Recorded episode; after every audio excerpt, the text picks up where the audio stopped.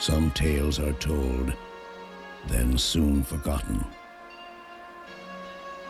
But a legend is forever.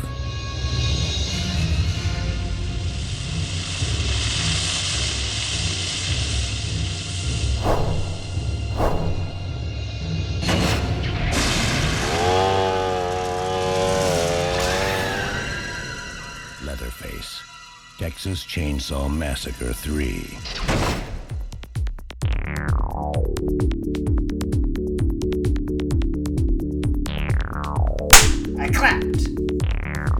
Like that you have to announce it now, like a kid who just uh, did it all by himself on the potty.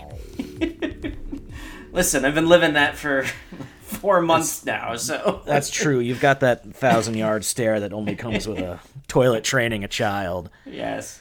Oh, well, hello, everybody, and welcome back once again to Podcast Part 3, the Part 3 Podcast, uh, your go to source for all things about movies that came after two other movies. I am Sam, And I am Will. and Spooky Threequel season is going strong because now we're finally doing a, a horror. It's in, it's intended to be a horror movie at least. It's Leatherface, Texas Chainsaw Massacre three, uh, the third movie in the first of what would be four continuities in the uh, Texas Chainsaw Massacre franchise. Mercifully, uh, it's the only one of those continuities that made it to a third movie. That's not strictly true, but it's the third. The there's there's one of them has a one movie, uh, one movie and a prequel.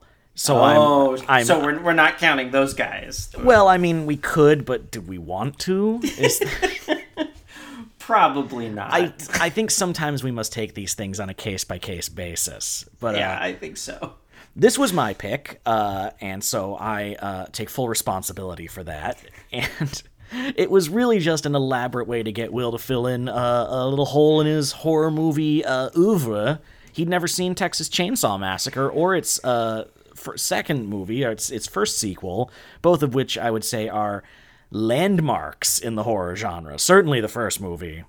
Yeah, I think what what happened when I was when I started getting into horror, and I've never been a big horror guy, but um, after I saw Scream, I kind of went back and started watching some of the older movies like Friday the Thirteenth and and um, A Nightmare on Elm Street and Halloween.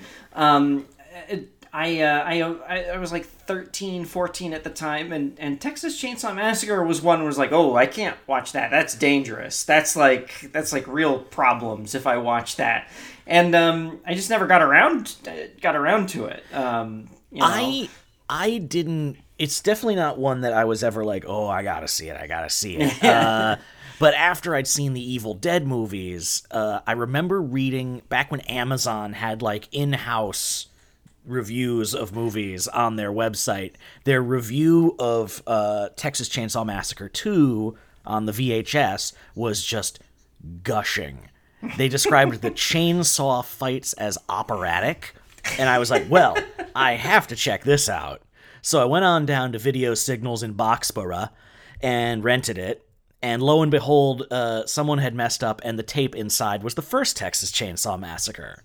So I watched that, uh, and it's um it's def it is it's it, it is possibly like the it's as real as you can get. It, it's like i would put it up there with like blair or any of the found footage stuff like blair witch or cannibal holocaust as like like how real is this? When you're watching it Yeah. especially for the first time you're like okay how real is this? It- it's like everyone it's like it's it's just like it's so dingy and it's so low budget and it's so like Well, and I, Yeah. I, I, I, well, I think probably you experience experiencing it on a VHS tape probably added a lot to it. It's too. true. Like I, because like you watch it now and it's this pristine print and it looks like beautiful in yeah a way. it's it's you one of those movies much like uh like clerks or the first evil dead where you kind of lose something cleaning it up a bit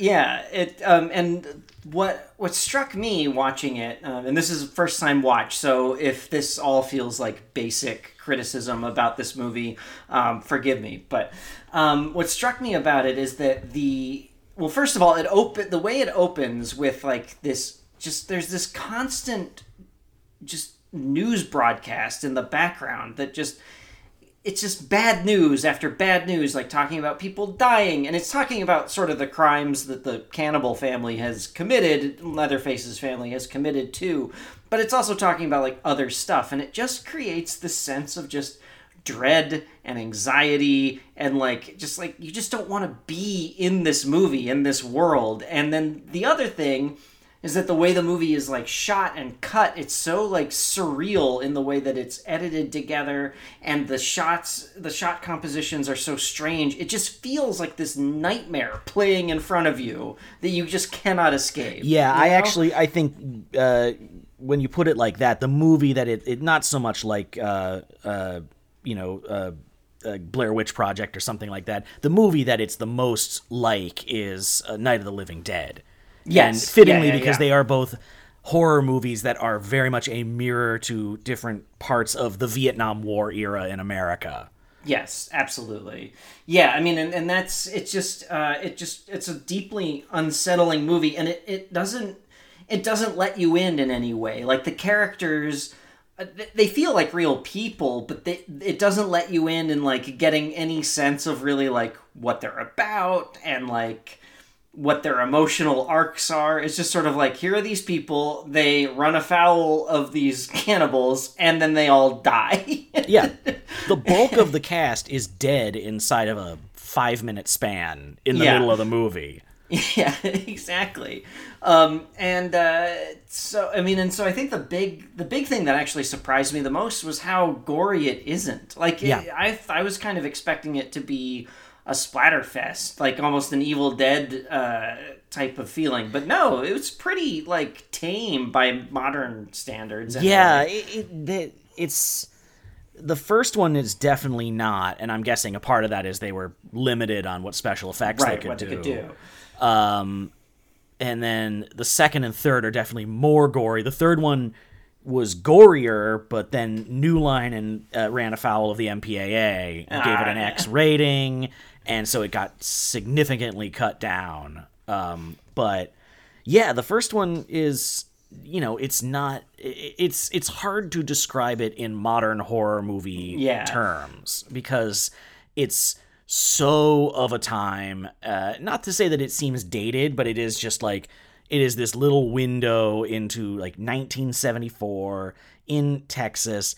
The it's it's it was like nothing anyone had seen before in the US at least in terms of a horror movie.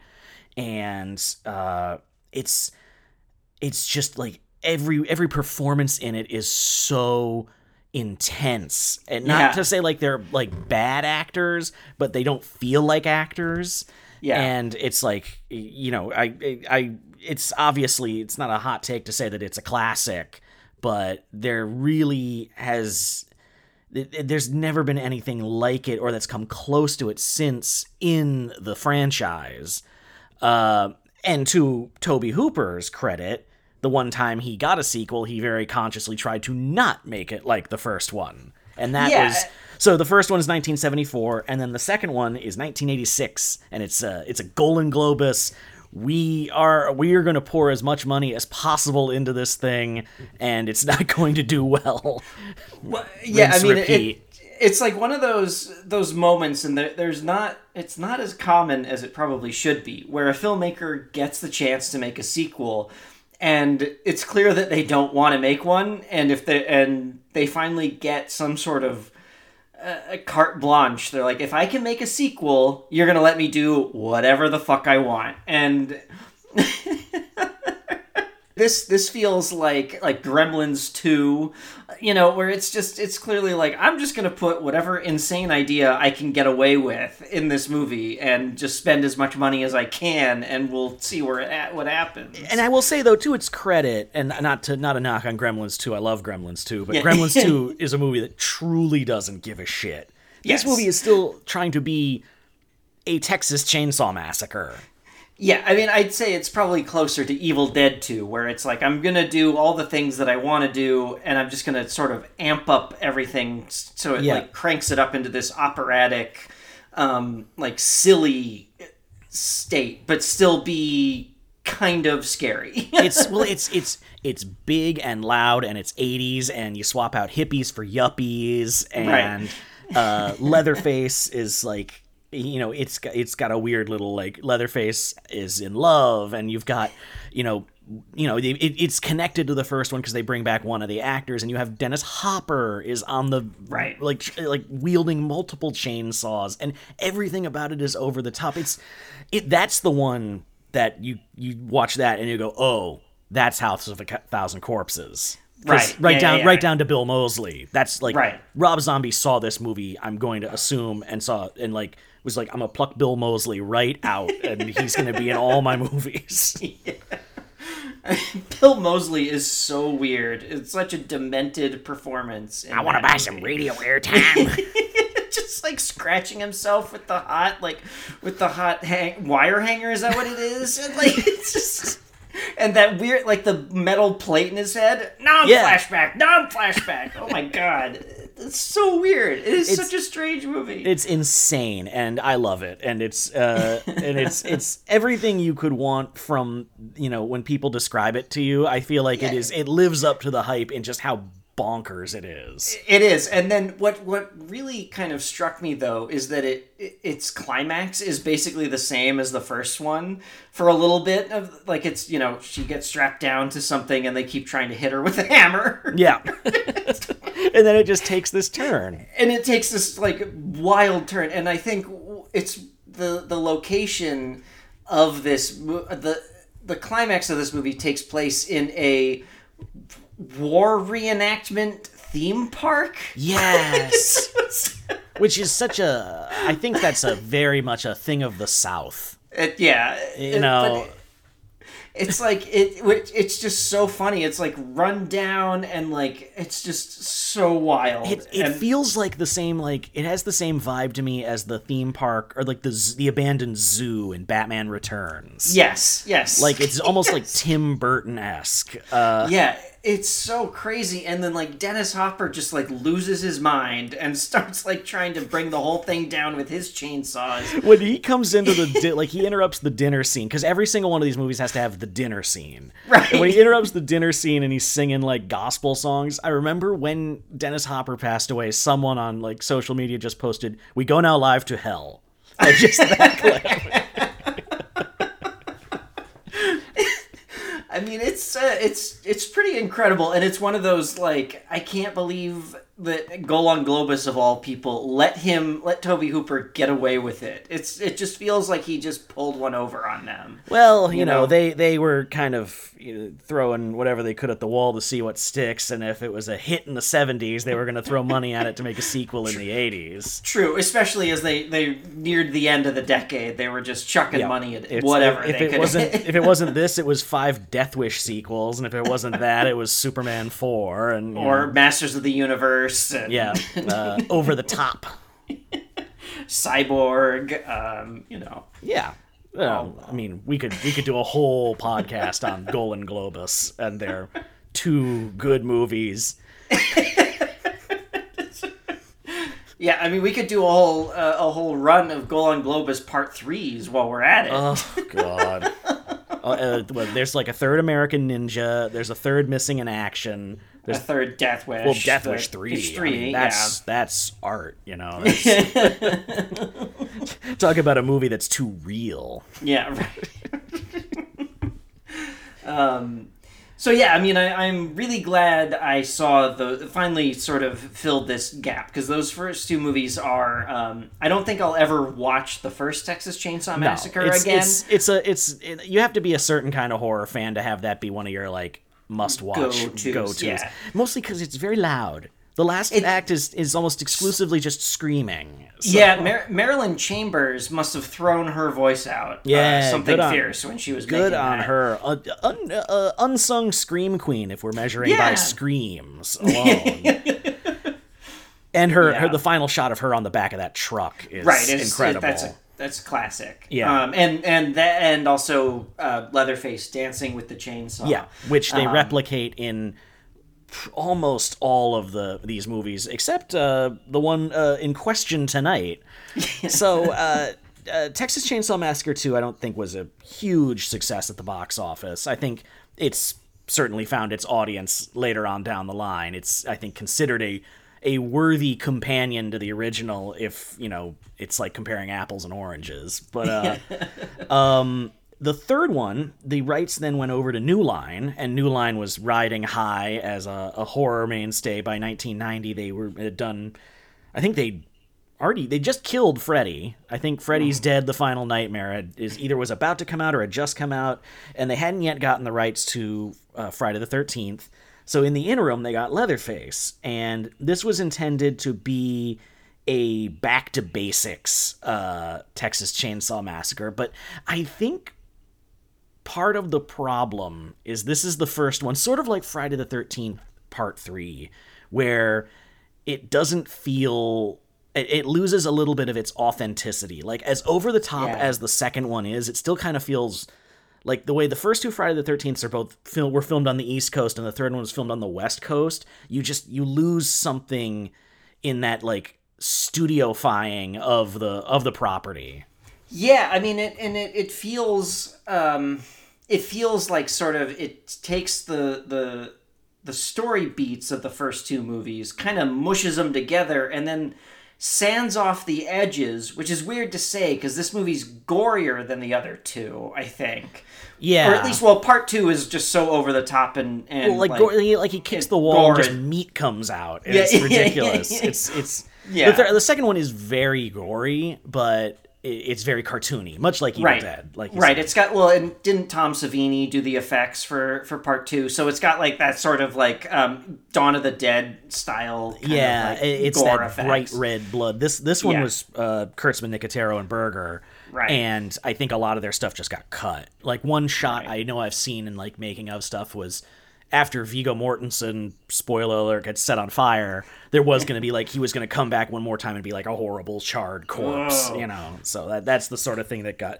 and like the the test audiences liked Ken Foree shockingly, and so he wasn't he he was originally supposed to die when he gets his head up like thrown against a chainsaw, but they had to change it so he so they redid the whole ending. Um, you know, it's it's it's meddled with here and there, but its it, its biggest problem I think is it's it's it's trying to I, I think like I think its intention and it's not said outright is like this is supposed to be like these this is the real family Right. that we that was re- that that like in the first two movies were almost like re- recounting like we're like what witnesses told authorities happened and then this is who the family really is which is, I guess just means instead of one chop top you have anywhere between two and four at any given time Yeah, it's it's very strange, um, especially because it goes it does the the opening crawl for like the the weird docudrama thing, Yeah. and I thought it was good. It was like talking about like the power of the the Leatherface mask, and I thought that was going to be a thing, and it was not. no we're never we're, never gonna get our Connell Cochran movie we're never gonna get it they're, they're Um, rebooting Halloween again, Will, and then we're not going to get it. You know it, those cowards. Really, yeah. Anyway, but it just I I mean, it seemed like that was sort of where they were going, but that that's not at all. And And it really because for a movie called Leatherface, it's really not even about like le- two. He's barely in it, Two yeah. has more uh, of an arc for Leatherface than this one does. This is the least interesting Leatherface so far. Well, and it, it seems like the the edict was we want to make our answer to Friday the Thirteenth. We want to make Leatherface the new Jason. Like Yeah. that. That seems to be what the what the the the mandate was, and. I- I don't know enough of the production, but then whoever was writing it was like, "Well, it's got to be if it's a if it's a Texas Chainsaw Massacre thing, we've got to have the family and the cannibals and all this other stuff. We can't just have you know Leatherface running around with a chainsaw." Because like Le- Leatherface is, if you go by the original movie, the family always has a family dynamic. Like, like obviously Leatherface and in the original Leatherface, the hitchhiker and the cook are all brothers, and Grandpa's there and he's like a thousand years old. Uh, but really, what it is is that like. Leatherface is mom, Cook is dad, and Hitchhiker is like their ne'er do well son. You know, because he like there's this scene that's cut from the original Texas Chainsaw Massacre, and you can tell in the first one he changes masks at one point. Because in the dinner scene, he's wearing a mask that has like lipstick on it. It's literally Leatherface going to like a little vanity and putting on makeup before dinner. Because you know, I feel Yeah. like there, that's like that was his role in the first one, and then the second one, it's the same thing. He's like he's kind of the the like he's the least menacing of the family because you know he's you know he's a sweet simpleton at the Well, he's at- got, he's know. got he's more childlike in that one. And yeah. Uh, yeah, and then so you get to this one and I'm a little confused about the dynamics of sort of how the, their scheme works in getting people to eat. yeah. So you go to the gas station, and Right. Alfredo is there, and he's there with Tex. Uh, Tex, and it's a real face heel dynamic. right, right. Tex is, is like the, the, the handsome Viggo Mortensen who's like Yeah. uh, like I'm just gonna hang out with you and I'm cool. Yeah. Right? Like yeah. And the girl, uh, Michelle, is just all about him. She's like so done with her boyfriend. And it's this guy- actually it's one of those perfect like pieces of casting actually because Viggo Mortensen is like, oh yeah, I implicitly trust you, and then like he'll like turn or the light will change. You're like, no, no, no, I don't want to Yeah. be anywhere near you. he's he's oh man what he's what they're going for with jason clark in like uh terminator genisys yes, yes, yes, yes. he should yeah. be john connor in something He'd be a perfect John. oh he'd be so yeah. good oh Yeah. there's not enough viggo these days you know Well, I mean, he doesn't. I don't think he. he does the he does the projects he wants, you know. Yeah, like, I mean, he's, he he's like he does his Cronenberg movies. I'm not saying he I need him to go be do a Marvel movie, but Right. you No, know, no, no. I but I agree. Why doesn't? I mean, they just don't make the movies that he wants to be in. Is Yeah. really, I think, No, what it comes fine. down to. It's fine. He's he's he's, he's, he's given us plenty.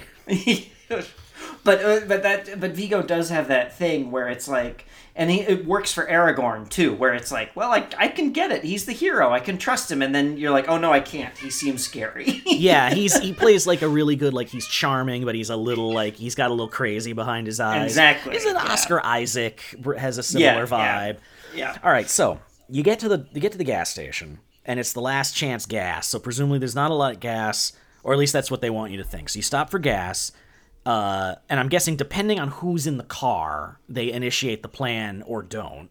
Right. Um, uh, Alfredo's gonna take your picture and be a fucking creeper and make you uh, pay five bucks for it. Do you get do you get spared if you pay the five bucks for the? Uh, um, oh, that's a that's a good question. Yeah. I don't know. it's it's a real choose your own adventure when you think about it.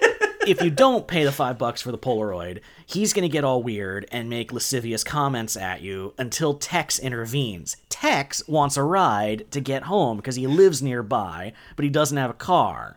Uh, um. Now, presumably, if you do take a ride, let Tex ride with you, he's going to lead you right into the trap. But if you don't, that's going to initiate the fight between Tex and Alfredo that ends with uh, Tex getting dusted, which is not a Right. term I've ever heard before. But uh, and then that activates Leatherface's monster truck, who will chase you down the uh, the the the shortcut route that Tex has given you instead of getting on the highway. Now, once that's happened, you're driven off the road. Um, and if you get back on the road, if then Leatherface tries to catch you. If you can evade Leatherface, then they activate Tex in distress in the road to cause an additional car accident. And that's when Tinker, the one-handed pickup truck driver, arrives. Right. And he's gonna then presumably take you to the house uh, to be Where- eaten. Where there you'll be you'll be hit in the head and Yeah. and Failing that, you run through the woods and you get caught in a bear trap or something. Right. But Right. What, but what none of them counted on was Ken Foree. Ken Foree. what none of no this franchise had never reckoned with is just a regular, nice, competent human being showing up. a survivalist. Yeah. of all people. Honestly, you know who was the most interesting character and was kind of squandered? Is that other girl, the survivor girl that's in like Yeah. the first half of the movie. Yeah, yeah, like, yeah. That's kind that would have been a different angle is like start like start the movie in the third act of the first movie. Right, as someone who escapes and is like trying to sort out what she just experienced. Yeah, and, and she's trying to- completely lost her mind, and she runs into like maybe a a, a Benny type character. Yeah, I don't know. I, I, I agree. I think that that would be more interesting because the the couple here um, is very annoying, and uh, and it's particularly the guy, the boyfriend, whatever his name is. Oh yeah, he's it's it's just it, all it is from them is like quips and exposition nonstop, Right. Like about Yeah, their and- relationship, and we don't care. We No. didn't need it. We didn't care in the first movie. Stretch in the second movie is like a cool character, but she doesn't have like an arc, you know. No. And it, it just, but it just it, like. It just felt like a bad Friday the Thirteenth sequel, where it's just sort of like, all right, I'm following these assholes until yeah, they die. They feel like that, like a- bunch of the Friday the Thirteenth movies. In fact, as I'm saying that, the boyfriend in this plays this type of character in Friday the Thirteenth Part Seven, of course, he does. where it's everyone's together for the weekend, but there's always like one couple that's running late, and so you Right. first see them and they're on their way and they're just bitching at each other. And then they run into Jason in the woods uh, and get killed. So they're right. They're one of the first kills. yeah, it's and it's a way to like throw in two extraneous kills, and that's exactly what happens to him in Friday the Thirteenth Part Seven. yeah it just it, just kind of it just kind of goes it just feels like that stuff is routine and the thing that makes Texas Chainsaw Massacre interesting again I only saw these movies this past week so like forgive me if I'm like reiterating things that, that fans have said for you know No, 50 years or whatever It's it's fine, Will. I guarantee you that the the one person I know that will listen to this has not watched and will never watch these movies. I love you, Elise. Um, yeah, the, but the thing that makes the, the Texas Chainsaw Massacre interesting is the family dynamic. And I think when you add in these sort of standard issue slasher characters, I think it sort of takes away from all of that. from what just- makes the what makes the texture of the original movie and the the, the I don't know milieu interesting. This is it's too stuff. many characters. Well, and, that and the too, fourth one yeah. has this problem too, and along with a myriad of other problems. Uh, in that it's like a huge family. It's like there's like eight people or something plus Leatherface, and it's yeah, it's and it's it's a ton. It's like it's like clearly I feel like it's a script that is uh, falling prey to like too many ideas, too many like Yeah. they they didn't they didn't like self edit a little bit. They're like, what if it's like he's like way into like machines and he's got one hand and he's you know he brings home a huge gold chainsaw for Leatherface. But what if there's this other guy and he's like he runs the gas station and he's the guy that disposes of all the bodies. But what if one of them's a little girl? Right, you know, yeah, it's yeah, yeah, like- yeah. Yeah, I mean, and that that scene like genuinely creeped me out when I met when you meet the little girl and she's in that room with all the bones. I was like, oh yeah, this is this yeah, is scary. with her Like, baby this- skeleton. yeah, it's, like, this is this is distressing. Well, especially the implication that she's Leatherface's daughter. Oh, I missed that. I yeah, yeah. He, uh, Tex says something like he makes great babies. No. Yikes. Yikes. Yeah. It's it's and that's also like like that's a different take on Leatherface. It's kind of like when they started implying that like Michael Myers uh, the cult in the Cult of Thorn arc when Michael Myers Right. was like gonna have sex with Jamie Lloyd and it's just like that's like so or in Friday the 13th part 3 with Jason and the flashback. It's like Right. It's, it's just it just isn't what these movies are about. In the first one, what's so terrifying is is uh she says like I'll do anything you want. I'll like to try and escape and they don't give a They don't shit. care. That's Yeah. not what they're about. And No. so, you know, obviously that's a way to go and it's been done in other sort of you know, psycho hillbilly movies. It just feels weird here. I think it's just uh, this movie wants to be a little more salacious and a little more gory and a little more over like a little more uh, R-rated and I just think it's it, it, it's falling short on the the, the the special seasonings that make this uh, the original two so uh, so good. Yeah, yeah. I mean, it just it just feels like they're trying to do sort of the slasher, the eighty late eighties, early nineties slasher movie, but crunch the the Texas Chainsaw Massacre into its meat grinder. yeah, well, cause, yeah, because that's a big thing. It's sort of like Hellraiser. They get lumped in with the slashers, but Leatherface Right. is only barely a slasher. It's like Yeah. it's it's you know we talk about this with Michael Myers all the time, but there are very specific rules, very specific things you have to do to end up in the path of Leatherface and the Sawyer family. Right, and and I, and which makes it at least in the first movie, not the second movie is kind of its own thing, but in the first movie that makes it so scary. It's just it's like the people who are killed are normal. They don't like they're not like doing dr- they're not doing the things that like in a slasher movie gets you killed, or if they are, it's not a big deal. They're just like people going somewhere and they all end up getting murdered you know and that's what as- makes it scary As simple as that. It's they they they went somewhere they weren't supposed to go uh, unwittingly and Yeah. stumbled upon. And, and it's like I think it's also you have to go back to the inspiration for all of these movies is uh, Ed Gein. And right. he was just that weird old guy on the edge of town. And it is that like that thing of like you you you know it's you can drive through any small town in America and who knows what the hell's going on in that weird house out by the highway. And it's Right. and, you know I think that's what's it's when you uh, imagine wandering into one and actually encountering all the the horrors that you expect Right, and and and especially in a place like Texas, which is so big, and there's so much like nothing in between it that like you can kind of picture like, oh my god, how horrifying would it be if you know I ran out of gas and like uh, these were the only people I encountered. Yeah, totally. know? You know, it's it's the and this is obviously there's other horror movies like this because you have The Hills Have Eyes and you have Right. um, like Wolf Creek from Australia because I think Australia has a, a its similar deal, yeah. similar vibe to this like road games and things like Yeah. that. Um, uh, yeah, no, a lot of uh, a lot of Psycho uh, uh, references in this one because like Yeah. this and Silence of the Lambs and Psycho all share a common DNA in that they, you know, wildly exaggerate the acts of Ed Gein, but you know, Right. it's they're all based on him, and he was, you know, he had his skin suit and he was a necrophile and he you know it's- Right. lived in a big weird house but this one i did notice the psycho references and it was they they they jumped out at me because they're something that the first two movies resisted ever doing Yeah, I mean, I guess there's only one big psycho reference in Texas Chainsaw Massacre 2 with the reveal of the the mother.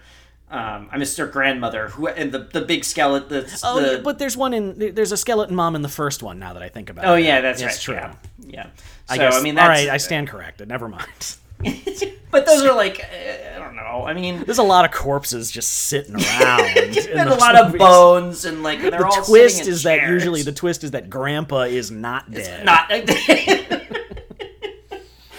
and that was so funny is like they get you get to the end of this movie and it's like oh okay we're doing the dinner scene again. We're just doing the whole thing we're just doing it over. And like it just it uh it kind of cracked me up. It's almost like when you get to the end of a mad max movie and it's like oh yeah here comes the chase. It's like here we go. I do like that in this one it just is interrupted by Ken Foree wildly firing a machine gun into the It's like, he's like, you know, we're done. We're done here.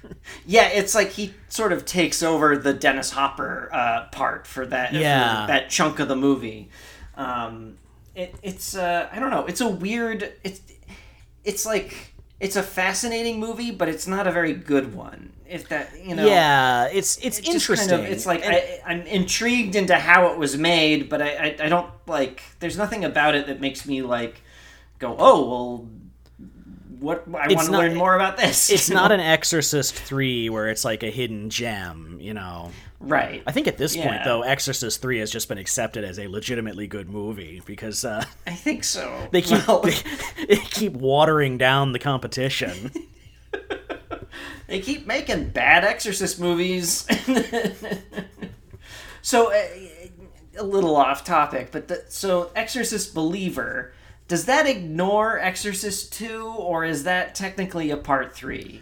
I Do we know? Do we care? Um, I'm gonna say it doesn't. It, it does ignore it only in that. Uh, um,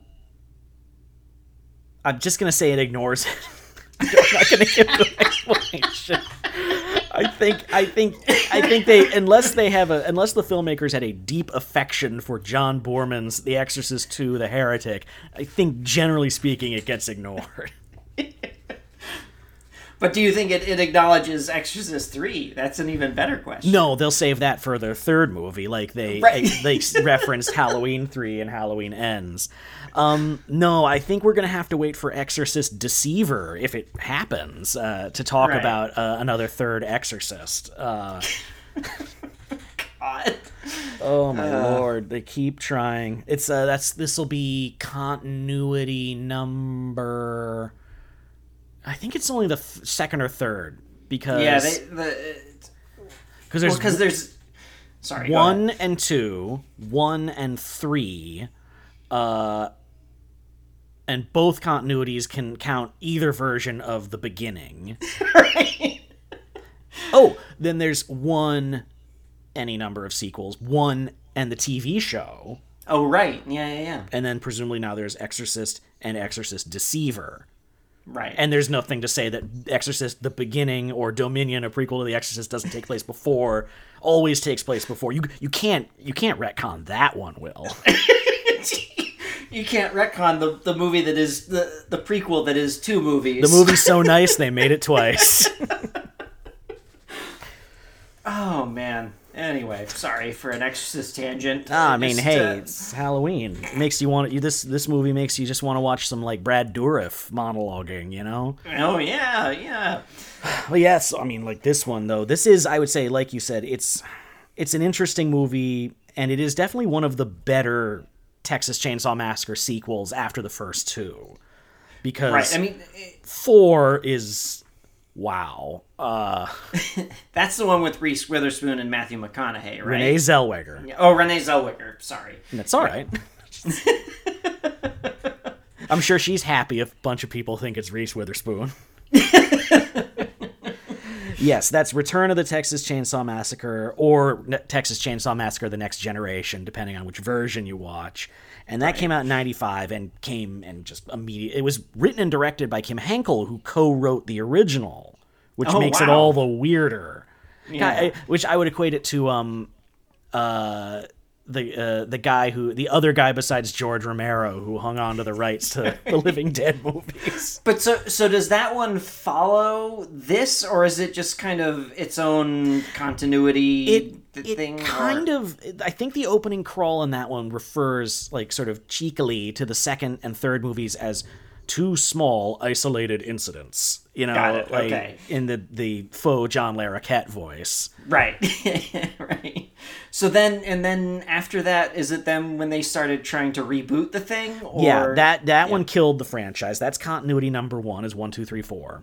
Then uh, they remade it. The during the remake, it started off the Right, remake that's boom right. because the first remake was the Platinum Dunes one with Right. uh, uh, f- uh, spooky Halloween threequel uh, uh, alum Jessica Biel uh, in it, and that one's you know it's it's not bad as how as horror remakes go, and it looks beautiful. Like it's a gorgeously shot movie, and it definitely is the most like intense and you know engaging uh, movie since maybe the second one. And you got Lee Ermey doing a really good performance. It's just like a real scumbag nice. character. Yeah, he's the best part because he's in the remake and then the prequel to the remake. Right. And he, yeah, he's the best part, and it's um, Andrew Bryniarski as Leatherface, uh, Zangief. oh, even better. Yeah, Zangief. I just wanted to reference Okay. Zangief in the Street Fighter movie because it's the greatest performance of all time. Change the channel. you got paid. so the yeah, so there was the remake, um, and then there was a prequel to the remake called Texas Chainsaw Massacre at the beginning, which is essentially just the same movie. Uh, Right. And I think the only reason they made it a prequel is because in the remake, he uh, Leatherface gets his arm cut off, and I, maybe they Oh. don't want to commit to that. and so those two happened. The remake boom dies down, uh, and then the next two, the next three movies, I would say, all fall under the beginnings of the nostalgia era and the legacy sequel uh, Okay. era. Because so there's Texas Chainsaw 3D in 2013, Okay. and that's the one that started, and that's now continuity number three. And that starts the like weird Hatfields and McCoys subplot that goes on in these movies where the Sawyers and some other family have like a blood feud and it turns Leatherface into like a weird anti-hero because he protects the like orphan child of one of his relatives who grows up to be Alexandra Daddario. And oh yeah, yeah, yeah, it, it's great. It has the line she tosses him his chainsaw and says, "Do your thing, cuz." and it's supposed to be like a huge heroic moment. Right. Of course. And I remember the whole time I'm watching the movie, like he he ate people. Okay, so that's Texas Chainsaw Massacre 3D. So then in 2013, and then the next one is is, Leatherface, which is a Okay. prequel to Texas Chainsaw Massacre 3D and to the original, of course. Uh, and that sets up the feud. And it's uh, it was filmed. It's got Lili Taylor as Leatherface's mom, who presumably Okay. then becomes the dead body in the attic. right. and Stephen Dorff's in it, and it's the big thing in that is it's like it's le- like her Lili Taylor's kid gets sent to an asylum and grows up to become a teenager in this like youth like asylum, and he busts out with a few other people, and you don't know exactly which one of them's gonna be Leatherface Right. yet. And then it's like they're being tracked down by Stephen Dorff, who's part of the rival family, and he's a sheriff, and it's like you know, it's trying to do something different with the movies, and it's it, but it's like, how much are you expected to really care about Leatherface and what Right. like how he got to be that way?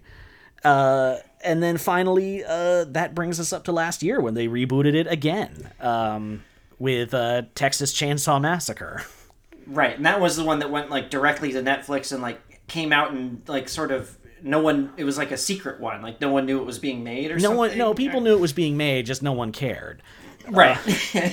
That's the one where the guy says uh, to Leatherface, like, "Careful, man, or I'll, or you'll get canceled," because he's like filming him on. Oh, It's like a bunch of like influencers come to this old derelict town in Texas to like revitalize it, and Leatherface lives there, and uh, he's old now. It's the only one that doesn't have like a family. It's just Right. Leatherface, and it's just kind of him rampaging through town. It's got some good practical effects. Fede Alvarez was a producer on it.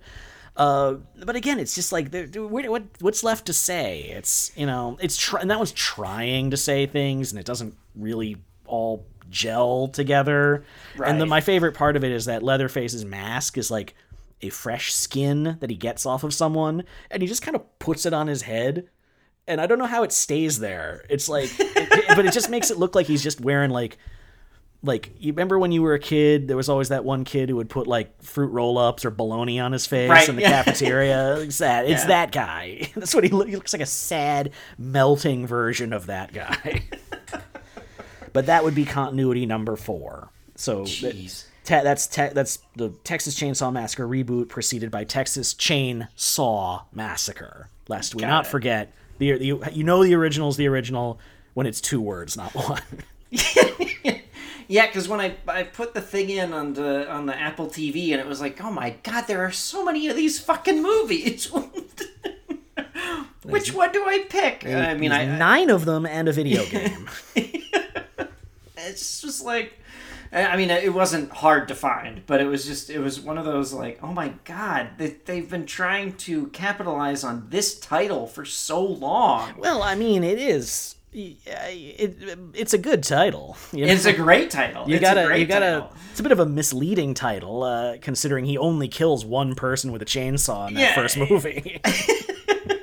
Yeah, I mean, it, it is one of those things where it uh, clearly whoever came up with it like must have been high fiving themselves all the way to the bank. well, the 'cause- original title of the first movie was going to just be Head Cheese. Oh, oh God, that's gross. But yes, I will say that Leatherface, Texas Chainsaw Massacre 3, uh, definitely belongs in the Hall of Fame of movies that do not live up to their teaser. oh, I yeah, I haven't seen the teaser. You haven't seen the teaser? It's No. It's amazing. It's leather. It just pans down to a guy standing at a lake, and it's beautiful music, and it's and it and the voice comes in. Some tales are told and then forgotten, but a legend lives forever. And the fucking Lady of the Lake from King Arthur sticks her hand out of the water and throws a chainsaw at him. and he lifts it in the air and lightning strikes it and turns to the camera and then the title comes up. That's the whole teaser. Oh my god, that's incredible. Yeah. That feels like it, it's capitalizing on, uh, on Texas Chainsaw Massacre 2. that seems like something that would happen in that movie. Yeah, well, I mean, I don't. I think uh, the, clearly the, the this movie did not live up to the hype, but it's right up there with you know the best the best teasers that don't measure don't, that completely oversell the movie. Oh man, that's incredible. That's incredible. but yeah, so um, on the heels of uh, of Leatherface and Blade, what are we doing next, Will? All right, Sam. We've done Freddy. We've done Michael. Oh, have we? We've done yeah. We've done Jason. Yes, and we have. finally and we finally done Leatherface. But there's a big one we haven't covered who think- has a long running franchise. Well, Oh, uh, you're well- gonna make me watch I Always Know What You Did Last Summer. Oh God, that would have been great. That would have been a great uh, uh, lead-in. No, too oh, we- quick and for we've you, done- Will. I'm always one done step Ghost, ahead. and we've done Ghostface, but That's we right, haven't done uh, Chucky. We haven't done the Child's Play movies. Oh, so- I, I did it. I willed it into existence, wishing for Brad Dourif. I know you. And the thing is, is uh, it requires uh, some homework on my part. I've never seen any of these movies. So I have seen. I've probably seen the first one, and I've seen Bride of Chucky. So I've I've, I've seen everything on either side, but I have not seen Child's Play three. And Yeah. yeah, I'm I'm game to check that out because that is. A, with the exception of the remake, that is a franchise that has one continuity, and it's Yeah. the same guy that's been writing those the whole time, which I think is fantastic. yeah, and there's like a show Yeah, the show is him too. That's all. Yeah, exactly. It's, And so- all Don Mancini and Brad Dourif. Uh, yeah, I'm down. Absolutely. So I think uh, I think it's a it's a franchise worth investigating, especially because I don't. I, I, all I really know about it is the the covers of the VHS tapes I saw when I was a kid. So like I've I, I don't know anything. I know it's kind of funny. I know that there's like some like uh, queer subtext. I don't know anything else. That's I all I know. I don't know if that really comes in until like Bride Until of later, Chucky and yeah. Seed of Chucky and the the ones that came after that, like once Jennifer Tilly uh, showed up in the movies. But yeah, uh, I remember Chucky scared the shit out of me for the most minuscule reason, and that is because I had an issue of some comic. I want to say like maybe maybe it was like an issue of uh, Spider-Man or Marvel versus DC, and there was an ad to subscribe to like Fangoria, Starlog, Oh, ye- Gore sure. Zone, Yeah, yeah, yeah, and yeah, the yeah, yeah. Gore Zone cover, even though it was real tiny on the page, was Chucky with his face all burned and charred. And I just remember as a little kid that like fucking terrified me because it was. It reminded me of um, Poltergeist and the guy tearing Oh, his face off in sure. Poltergeist. Shout Yeah, out yeah, to yeah. Tobe Hooper, uh, which I saw on the big screen when I was six. My dad took me to see it, and that was a mistake. Ooh, yeah. I but I remember walking through the horror aisle because to get to in the video store I went to, I think to get to either the kids section or the science fiction section, you had to go through the the horror section. And I remember seeing the V the the video cover of I think it's Child's Play two, where it's Chucky with the um, garden shears Yes. and like a Jack in the Box, and that like scaring the ever loving shit out of me. So I uh, it was it and then as I got older, it was never one that I like. I kind of as I got older, I was like a fucking doll. Are you kidding me? This is I don't need to see this. So it never like entered my my orbit. Well, never, uh, never too late to start, Will. That's right. This is the month to catch up on your horror movies. Because the one I have in mind, potentially for after Child's Play, uh, is another one where I think you, unless you have a real, unless you've picked up on some real esoteric uh, hidden movies that I don't know about, you will have to do a little bit of homework. Because it's a franchise with one very, very, very famous movie, and then uh, you'd be surprised that there were sequels at all. Although people, if if it's what I think you're you're talking about, people do speak fondly of the sequels. So Uh, they speak fondly of maybe the second one. I, I don't know how they feel about the third one. Uh, I'm speaking, of course, of uh, uh, the sequel to Terms of Endearment, The Evening Star, with uh, a young Juliette Lewis and Shirley MacLaine romancing Bill Paxton. I mean, that's that's scary for anybody. I saw it on an airplane, and I was So very you- confused. So you couldn't turn it off. No, I just remember it because I think about halfway through, my dad was sort of watching it without sound because that was back when like on airplanes the it was up projected up like at the front, Yeah. and my dad halfway through was like, "Is this a sequel to Terms of Endearment? What is it?" It's like Nicholson shows up for like one scene in that, as opposed to he's in the whole of the original, and I think my dad was like, "What the hell am I watching?" So it's always stuck with me, even though I'm guessing it's been forgotten to time.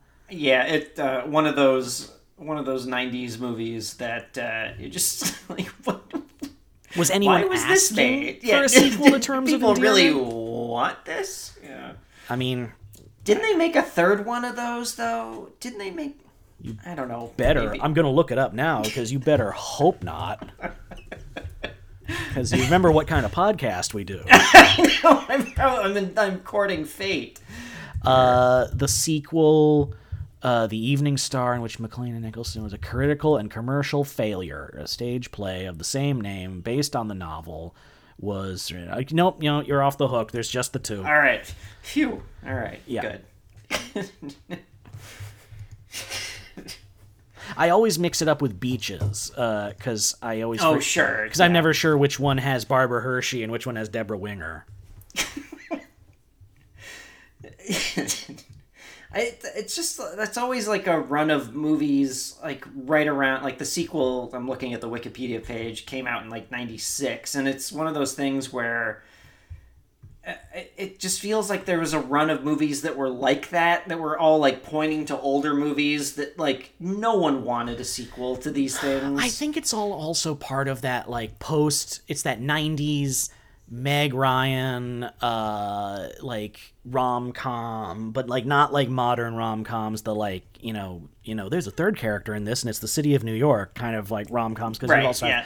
it feels like it belongs alongside like You've Got Mail and those like very earnest family fa- relatively family friendly dramas like Mr. Holland's Opus right or uh, yeah exactly or yes. uh, as good as it gets you know yeah yeah it's uh it, there was that that strain of like movies for like dramas for families like like mrs doubtfire i'd sort of put in that, that, Yeah. like nobody makes those movies anymore No, you just go watch Hallmark movies. right yeah It's and then the original terms of endearment I think of as being from that era of 70s movies where the poster was like a poster but then the just like a very small black and white image Yeah, and then yeah. like five paragraphs of text. like I feel like that was The Godfather had that poster and like Modern Yeah. Romance and Ordinary People. It's like you had to read a fucking essay. well even even the the poster for repo man has like like four paragraphs on it like just like what is what are we doing here Texas Chainsaw Massacre. Who will survive and what will be left of them? That's all. That's it. Do you need to know anymore? Yeah. I mean, or the you know the the original um, Escape from New York poster also has like a bunch of text on it too. I mean, it's Yeah, it's, it, that's well. I mean, posters. They don't make real posters for movies anymore. No, but back then, but- like, it was not uncommon to have the elevator pitch be right there on the poster. As if, like, especially with something like Escape from New York, the poster wasn't awesome enough. I know, right? It's like how do you how do you top that? Oh, I don't know. Let's just put a bunch of text on here. Let's tell them what it, the movie. Uh, there's no uh, Statue of Liberty head falling off in the movie. We better tell them what it's actually about. in the corner. like a you know, Escape from New York is not for everyone. Side effects include. the poster for Texas Chainsaw Massacre 2 is amazing because it's just the family it's just a, it's just replicating the Breakfast Club poster. Yes, that's it, it, That's incredible. Which is And- adorable. And again, again, uh, uh, one of those things where I'm I'm astounded that anyone let let them get away with that. Well, I remember in the doc that documentary about Cannon Films, they were like, "You saw the poster, right? You didn't know this was a comedy?" Yeah. Well, I'm I'm sure it's sort of like, especially in a pre-internet era, you're like. If you're a horror fan, you're like, "Oh shit! It's a second Texas Chainsaw movie. Fuck, let's go see Yeah, that." I mean it's it's from that era where there were could be long gaps between horror movies like uh, Yeah. Alien and Aliens or Yeah. Terminator and Terminator 2. Yeah, but I but I imagine that you would be you would feel suckered when you got into the theater and be like, "What is this?" If you're expecting the original, you will be sorely disappointed, which is the tagline you can use for every single one of the movies in the series.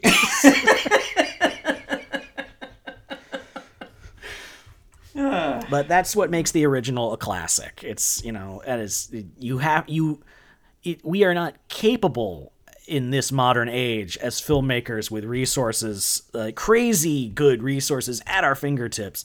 It would take so much effort to replicate the look and feel of the original that you're better off trying for something different. It's no sense bottling lightning again. Yeah, I mean, and, and I think a lot of what makes that movie so powerful is just the the the way it was made, eh, like you said, the way it was made, and and the time, and and the fact that I think for a good chunk of its uh, existence, the only way to see it was on grubby VHS tapes. You know, I think Exactly. that that It's- like it- you know. it's I of its that that- time eh, much like night of the living dead and like night of the living dead uh, the best of its sequels are trying actively to be at least look and feel different and reflect a different era Yeah, exactly. Um, and it's just, uh, yeah, I, I don't know. It's hard for me to say anything as I saw it, you know, just this past week. So it, and it, I'm coming in 50 years of, of discourse and remakes and and uh, uh, rip-offs and parodies and you know like all this stuff. So. well you, you, you're you're never you're never you're never too young to try you're never too old it's never too late to make a it's never you never get a second chance at a first i don't know what i was going for there but uh it's the, the point the, the the the gate is not closed there's always room for one more person at the dinner table yes, but, uh, absolutely. but uh, until uh, next week with uh, Child's Play three, um, Will any any final thoughts on the Texas Chainsaw on Leatherface Texas Chainsaw Massacre three specifically, or uh, the TCM uh, pantheon in general? Now that you've seen the only ones worth watching, There's always roadkill in Texas. I like uh, Militant Lumberjacks. I see them all the Yeah, time. I love that one too. Uh, I couldn't decide between my exit line. we do love Ken Foree. Yes. All right. Well, uh, next time with uh, uh, our old buddy Brad Dourif. Uh, until then, Will, always a delight. I'm glad you. Uh. I'm glad you enjoyed some of the homework you had to do in adjacent to this movie. And uh, uh, folks, we will uh, we will see you next time. And until then, have a happy October. Woohoo! Whee! That's a chainsaw noise. Oh. Yeah, there's so much chainsaw noise in this one. Part three. Oh yeah. Good night, everybody.